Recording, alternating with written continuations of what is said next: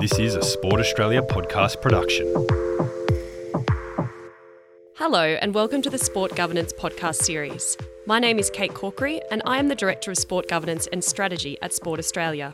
Over this series, we will take a deep dive into the sport governance principles and how they come to life in practice. Each podcast will focus on an individual principle with a special guest joining me to share their experiences and practical advice with respect to that principle. In today's episode, we are focusing on Principle seven, the defence, a system which protects the organisation. To proactively protect the organisation from harm, the Board ensures the organisation has and maintains robust and systematic processes for managing risk. To discuss Principle seven and the scorecard, I am joined by Jackie Scammell.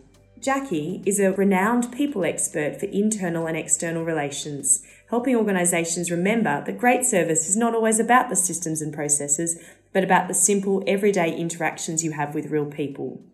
Her techniques and tools for engaging and motivating large service teams have evolved from her experience working in organisations such as McDonald's, Wembley National Stadium, and Melbourne and Olympic Parks.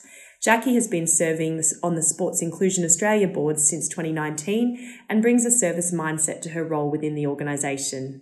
Jackie is a published author of Service Mindset, which made the top fifty business books for twenty eighteen, and Service Habits, which was published in twenty twenty. Welcome, Jackie, and thank you for joining me to discuss the defence. Thank you, Kate. Great to be here. The technical definition of uh, risk under the I S O thirty-one thousand is the effect of uncertainty on objectives. How would you define risk in practice, though? Well, in, in practice, risk is really about weighing up anything that's going to prevent us from meeting our strategic plans or goals, but more importantly, our promises to our stakeholders, um, being, you know, our members, our customers. And so we're continually keeping an eye on that and, um, and looking at, I guess, weighing up the different measures of risk, the different levels of risk, and determining, you know, what needs our our core focus more than other parts of, of running a, a, a an organisation or a business.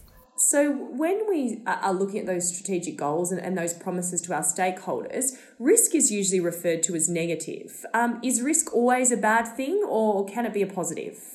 Well, I think like everything, there's a really good balance, and weighing up, you know, looking at things like, you know, the data and what evidence is providing us, but also bringing emotional filters when we make decisions. You know, we've got to make balanced decisions. So risk can bring a balanced, weighted view of um, how well we're performing uh, as an organisation. And I, I think in many ways that can be very positive. It encourages us to be open-minded. It enc- encourages us to ask questions. Um, and the more we do that, the more we're able to eliminate arriving at decisions thinking we know all the answers, and actually keeping an open mind to really what is our reality and what is the reality of our key stakeholders. And I think, you know, if we do a full circle back to risk, that's a healthy way of leading any organisation. So I see it as really positive, Kate. And if you're a director and you're sitting around a sport board table, how does the board know what its key risks are, know what its key challenges and emerging issues are? Well, you know, we at Sports Inclusion Australia um, have supported on some, some brilliant external uh, experts like um, your good selves at Sports Australia to create, you know, independent reviews and help us understand what is our criteria. So I think it's important to to start there. Know, know what your criteria is, what sort of forms your risk assessment, if you like, and then the consequences of that. So the scale of, of each of those those key criteria, whether it be your technology, whether it be um, your governance, whether it be your financial risk, and then understanding the different levels of consequences. So um, start there um, and have it really well documented. That's something that um, I've been extremely impressed with Sports Inclusion Australia. Not only good documentation, but maintaining that documentation and keeping it up to date. That's right. I mean, one of the, the challenges we have is that you can write really good documentation, but then it, it sits in someone's inbox or, or on someone's P C.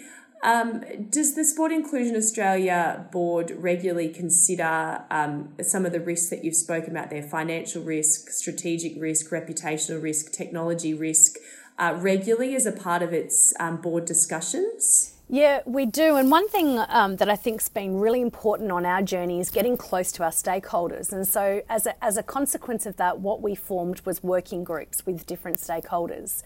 Um, and those working groups have all got their terms of reference. But in essence, what we're doing is exactly that. We're continually reviewing the key areas or the key focus areas that we need to focus on as an organisation and staying close to our st- stakeholders and continually reviewing the relevance, the changing landscape of these risks and getting real-time feedback and relevant stories and examples from our stakeholders, those that are out in the field, you know, playing the sports, working with the athletes, working with the parents and the schools. And we're keeping a much closer eye on the dial. So I thoroughly recommend that process, and it's been a brilliant way of inadvertently managing risk. You know, it feels like we're managing performance, but actually what we're doing is we're also being extremely, you know, um, mindful of the changes that come up with, with different parts of risk. It's a really fabulous process and a really sort of engaged live process that, that Sport Inclusion Australia has gone through. What are the key documents that now sit within the risk management framework? So we have a risk policy which, you know, given the year we've had, twenty twenty, has been recently updated, and it's quite a comprehensive um, risk policy document. We also, off the back of the Global Games, the E N I S Global Games last year, that that also um, asked us to step up and make sure all our documentation was very thorough, which was which is a great benefit. So when there's um, a, a risk policy document in place, that's kind of like the foundation, if you like, of our documentation, and then all of the other regular meetings like our governance committee meetings, which we put in place a few years ago, our board meetings, and then these working group conversations or meetings, if you like, are all well documented. But I think the key point here is that it's fluid and it refers back to an overarching framework. Um, it refers back to an overarching SWOT that we did a few years ago. We're continually looking at how we're progressing. So the documentation is almost like a progress report in a way, um, to see how well we're performing against those risks that we've identified. And so having regard to uh, the framework and those documents and the working groups and process, does the board have confidence that the current systems give them sufficient oversight of risk in order to support its decision making? Absolutely. And I think, you know, it's great, again, to surround yourself with some fabulous external advisors like your legal counsel um, and other people that can validate and acknowledge that, you know, what we think is, is real is is is um, is a true indicator of managing risk. Um, I, th- I think it's key to note as well that, you know, we've got a really good mix of board members, Kate, that come from different backgrounds, different experiences, past, present and emerging, you know, in, in the field of um, N S Os. And so we we bring a, a whole heap of different lenses and views on risk. And I think that's extremely healthy as a board. The other point that I wanted to make too that's um, I guess gives us indication that we're tracking well and gives me confidence in our decisions around risk is that we've recently explored a lot of collaborations and, um, you know, collaborating with Australian Sporting Alliance and, and other um, fantastic cohorts like Blind and Deaf Sports Australia has again raised our efforts and our awareness on how well we're tracking and what progress we're making, and it's sort of strengthened other cohorts around us as well. So yeah, I feel quite confident that we're that we're ma- we're managing and measuring risk well. Now you've just mentioned there um, the recently formed Australian Sporting Alliance for people with a disability, and Sport Inclusion Australia is one of nine um, national sporting organisations for people with a disability who formed this alliance. Um, and, and the vision of this alliance is about all Australians having an opportunity to engage in sport and physical activity in a welcoming and inclusive environment. It's, it's an innovative collaboration. It's an exciting collaboration. What is the risk of organisations not looking to collaborate um, and work together, um, either within a sport or across sport organisations uh, in the current world? Well, we've gained a lot from the collaborations in the past, you know, twelve, eighteen months, particularly this year when everyone had to innovate and think quite differently about their communication models and the way we were getting out to the people, our key stakeholders, those at the front line. Um, and so the collaboration has been incredibly, um, incredibly beneficial. you know, it's shown us a few things. So early on, it shows us where we've got strengths and opportunities. And so when we collaborate, we can actually, again, raise each other and leverage off each other's strengths and raise each other with the areas of opportunity. And I think there's a huge risk if we don't do that, because, you know, we, we can't always get the the key um, skills and capabilities from people around the table. Sometimes we need to look out outside our, our boardroom as such. Um, the other thing that's been extremely effective is the way we um, we bring our different delivery practices to our key our key stakeholders. So the way we actually deliver um, sport, and there are lots of different practices that we can do that with the minimal resources that we have. So when we collaborate, we get access to greater resources and, you know, access to greater pond of, of funding, so to speak, because when we collaborate, we're stronger and we've got we've got more to offer. So I think the risks of not collaborating is that you're potentially limiting the way you, you your delivery model with the way you deliver the sport. You're potentially limiting your access to certain funding, and I also think you're, you know, potentially limiting your um, your strengths and capabilities around a table.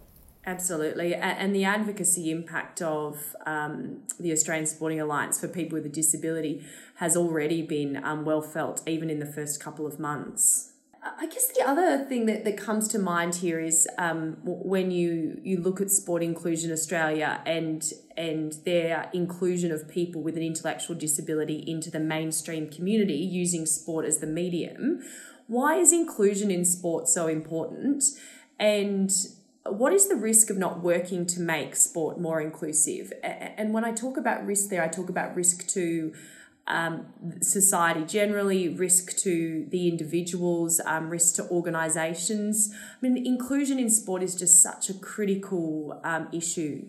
It really is. You know, the Australian government reported last year that more than four million Australians have some form of disability, which is, and around, that's eighteen percent of the population, Kate. And you know, um, twenty-two percent of that is is mental or behavioural disorder. So we, we really are talking about a large component of our population who, um, you know, need and benefit from access to sport. And one of our philosophies at Sports Inclusion Australia is that we want to make sure no one is left behind.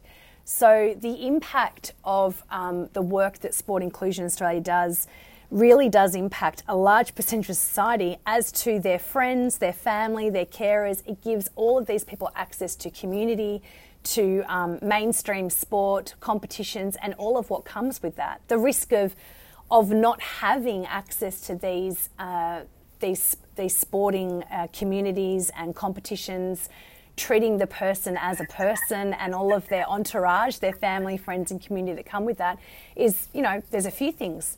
Um, they're customers, just like everyone else, so there's a financial risk. Um, and we're all, you know, the, the share of wallet, we're, we're all looking for, you know, some sort of um, contribution from society. So I think that there's a financial risk if we don't involve um, and, and consider Uh, in, inclusion across all aspects of disability. Um, there's also the mental health that, you know, has been a huge element this year, physical health, emotional well-being. Um, when people are connected to community and feel like, you know, they're not separate and they're not different and they're just like just like you and me um, when it comes to sport. And sport has the most incredible way of bringing people together and um, I guess dissolving differences in people. And this is what has a huge impact on making people feel connected. And hasn't it been the year where we've really noticed the importance of social connection?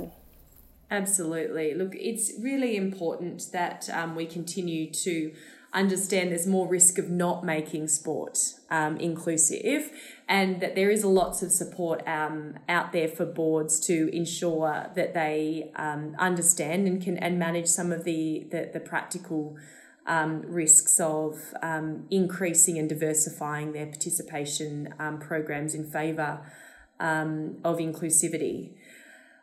I guess my final question today is around the cultural tone um, of managing risk. And, and we know that um, the role of the board is to set and, and monitor the, the culture of the organisation, but the way in which a board deals with culture and and risk is important. So what's your view of, of managing risk being a part of business as usual and not something that should be separate from operations? Yeah, I think it's good business. It's good practice to bring risk into your day-to-day um, vernacular, your day-to-day awareness. It's part of the conversation, right? It's it's not like, let's sit down and have a risk discussion.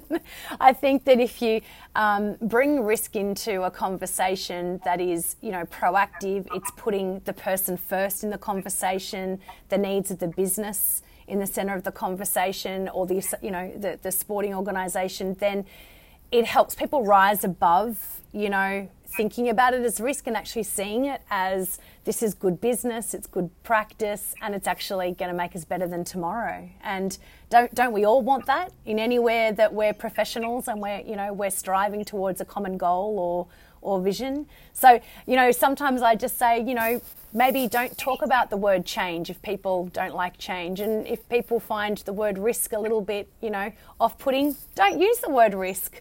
Um, you know, replace it with something else, because it's everywhere. And it's um, it's an incredibly important part of um, of doing good business. Thank you for those insights, Jackie. Hugely valuable. And thank you for joining me to talk about Principle seven, the defence. Absolute pleasure. Thank you, Kate. If you would like to access a copy of the Sport Governance Principles, you will find them at the SportOz website, sportoz.gov.au forward slash governance. If you have any feedback or questions, please email us at sportsgovernance at ausport.gov.au. My name is Kate Corkery, and I look forward to you joining me for the next podcast in the Sport Governance series.